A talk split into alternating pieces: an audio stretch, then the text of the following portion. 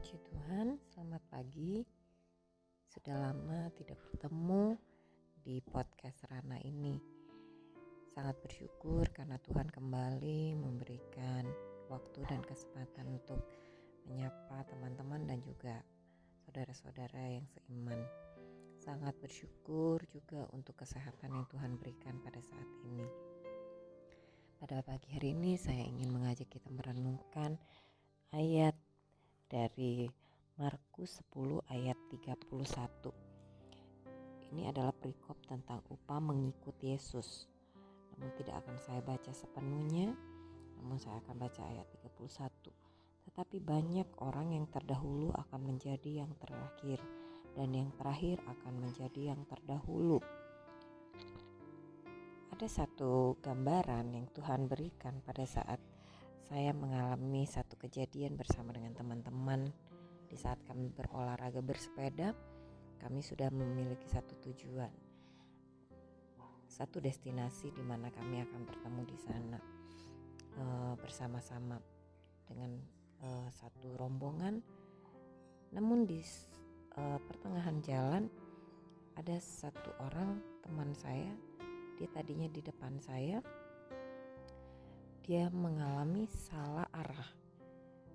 Tapi karena dia melihat saya tidak berjalan bersama dia karena saya ada di belakang dia, dia melihat arah saya yang berbeda. Tadinya dia mengambil arah ke sebelah kiri, yang benar adalah ke sebelah kanan. Akhirnya dia mengikuti. Dia berbalik, dia mengikuti saya di belakang saya. Menjadi satu uh, peringatan kepada kita saat kita melangkah, kita berjalan di dunia ini, kita bisa salah langkah, kita bisa salah jalan, kita bisa berbuat dosa. Mungkin kita tidak melihat dampaknya, tapi kenyataannya kita sedang berjalan mundur. Kita sedang salah arah dan harus kita berbalik kembali dan mungkin kita ada di belakang orang-orang yang baru percaya atau anak-anak rohani. Jadi seorang leader, seorang pemimpin, uh, seorang pelayan-pelayan Tuhan, kita tidak bisa mengatakan bahwa saya yang paling benar. Saya yang ada di depan ini semua harus mengikut saya. Ada kalanya kita bisa salah. Namun kesalahan itu tidak akan menjadi fatal jika kita tahu bahwa kita punya guideline, kita punya uh, satu jalan kebenaran yang dapat kita ikuti. Itu yang akan membuat kita sampai kepada destinasi yang benar. Jadi kita tidak boleh gengsi ataupun merasa uh, malu untuk kita uh, berada di belakang berjalan di belakang orang-orang yang tadinya kita latih, orang yang tadinya kita uh, mungkin didik, orang yang tadinya mungkin kita uh, ajar di dalam kebenaran firman, kita tidak perlu gengsi. Yang pastinya kita harus tahu bahwa uh, di mana jalan yang benar. Jadi bukan mempertahankan jalan yang salah, melainkan kita mau berbalik dan kembali kepada jalan kebenaran firman. Kita tidak boleh merasa bahwa kita lah yang paling benar, sehingga itu membawa kita kepada destinasi yang salah. Mari kembali kepada firman, back to the Bible, kembali kepada jalan yang benar. Destinasi kita adalah surga, hidup yang kekal, kerajaan Allah.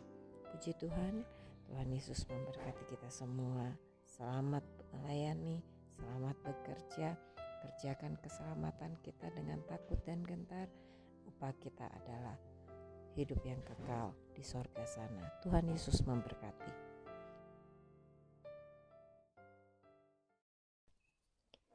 Puji Tuhan, selamat pagi. Sungguh indah kasih Tuhan di dalam kehidupan kita pribadi demi pribadi.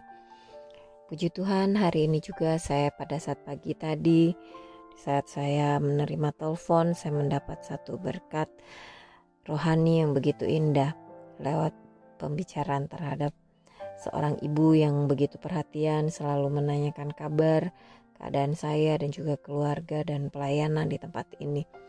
ibu tersebut bercerita dengan saya tentang akhir zaman. Waduh, banyak sekali eh, tanda-tanda uh, zaman.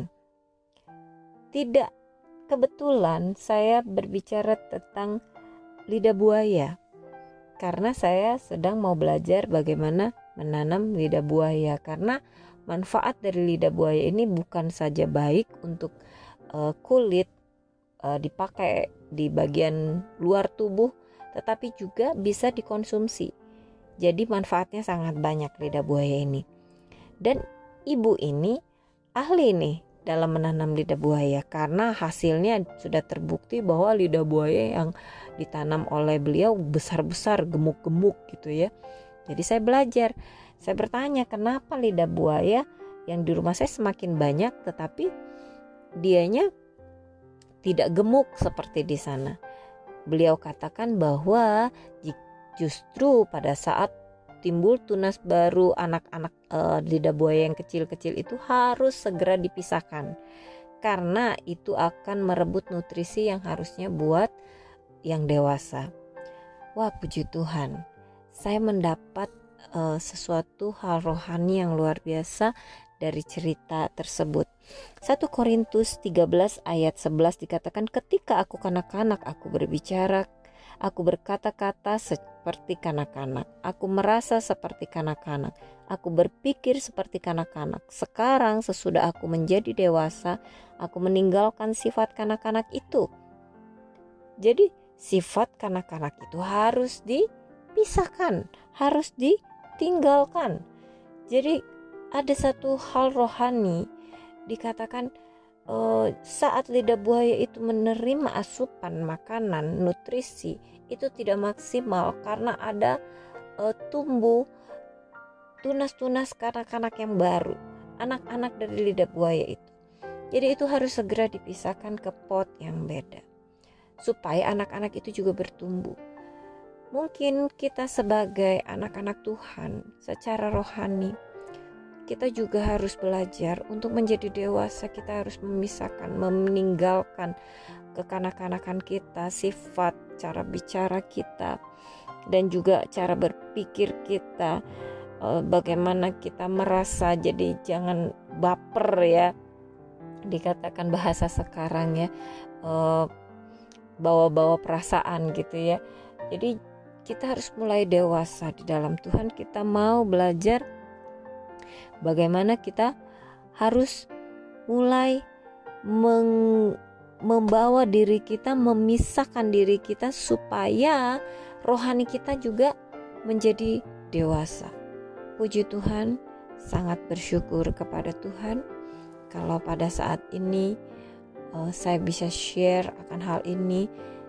Tentu bukan hal yang kebetulan. Kita belajar dari tanaman lidah buaya ini Tuhan mengajar kita untuk bagaimana menjadi anak-anak Tuhan rohani yang tumbuh gemuk, sehat ya, bukan cuma secara fisik ya. Bukan hanya tampilan di luar tetapi rohani kita. Ya seperti juga manfaat dari lidah buaya ini bukan hanya cuma di luar tubuh untuk kulit seperti aloe vera ya, memoisturizer kulit. Kalau sudah uh, kulit kita lembab ber, uh, bertekstur lembab tidak mudah terluka saudara demikian juga hidup rohani kita kalau kita dapat manfaat dari firman dari Roh Kudus yang terus berbicara dalam kehidupan kita itu akan membuat kita juga tidak gampang terluka. Saya bersyukur untuk uh, pembicaraan komunikasi tadi pagi yang mengajar saya begitu luar biasa.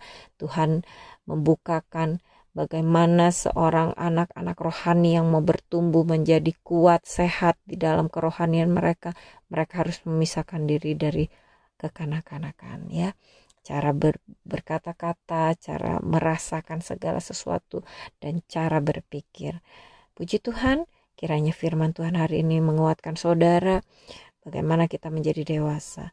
Jika ciri-ciri kita belum dewasa, berarti kita harus membawa, memisahkan diri untuk hal kanak-kanak itu jauh daripada kita supaya kerohanian kita dapat bertumbuh. Puji Tuhan, kiranya firman Tuhan ini memberkati saudara-saudara yang dikasih di dalam Tuhan. Semangat, Tuhan Yesus memberkati.